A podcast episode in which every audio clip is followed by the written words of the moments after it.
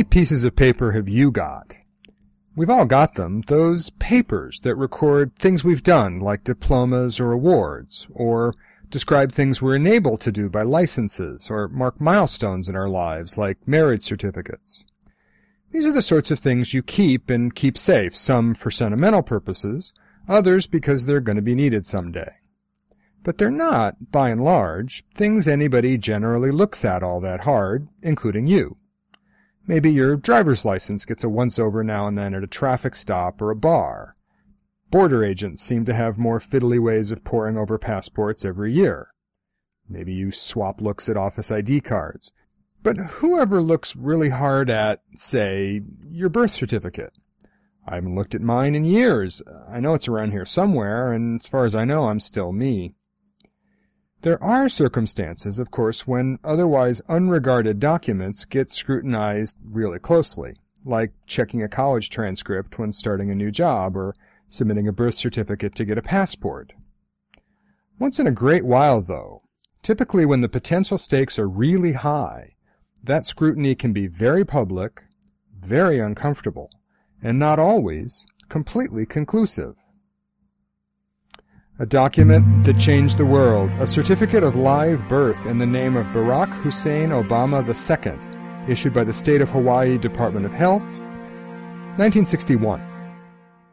Okay, let's get this over with. I have no way of knowing whether the image on my computer screen from the State of Hawaii's website represents an authentic birth certificate or not seems highly likely that it is. There's been lots of questions and discussion and supporting evidence about this, and knowledgeable people, including the relevant state officials, appear to be convinced.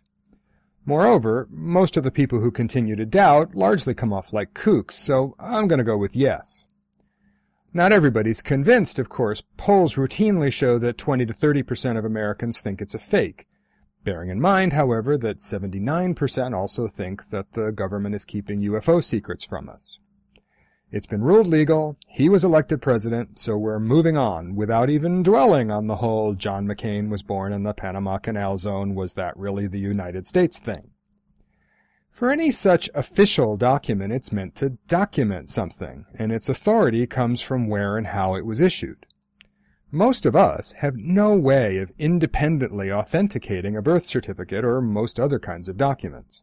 In the vast majority of cases, unless you see something obviously wrong, like a college transcript with whiteout on it, you take them at face value, and when there's a question, you ask the people in a position to know whether it's right or not, and that's that.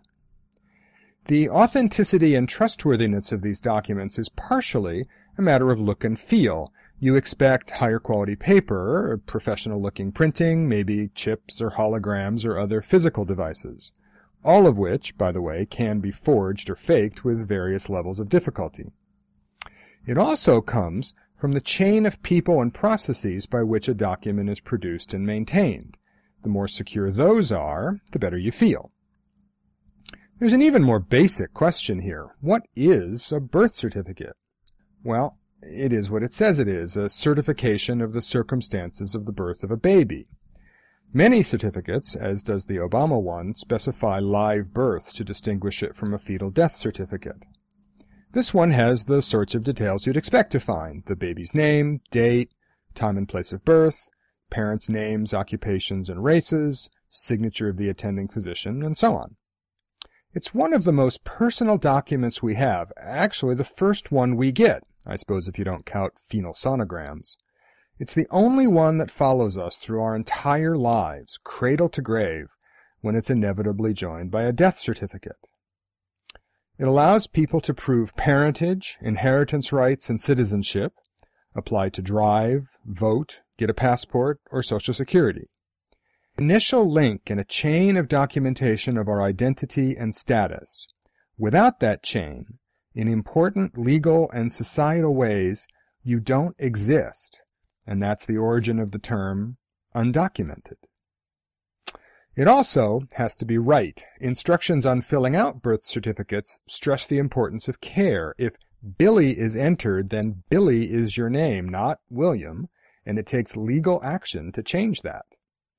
Misspellings may also lead to misfiling, which can render a document unfindable.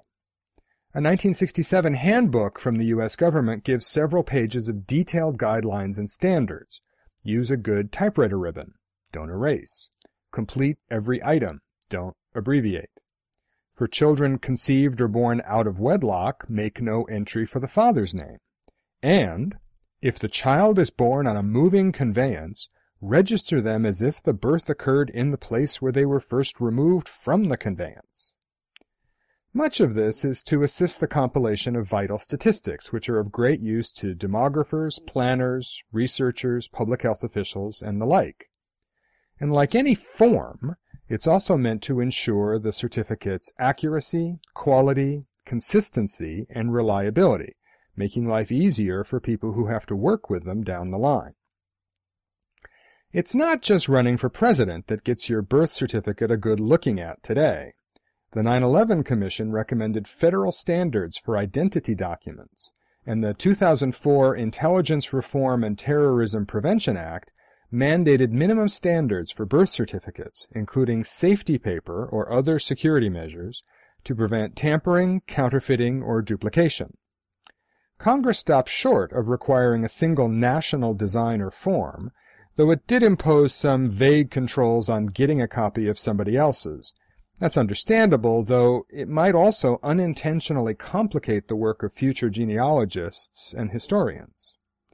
Of course, it would also mean that getting a hard copy of the Obama birth certificate really shouldn't be all that easy.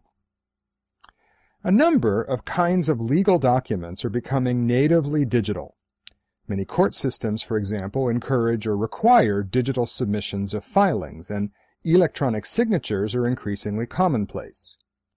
Lots of other familiar printed forms, newspapers, magazines, checks, have already ventured down that road.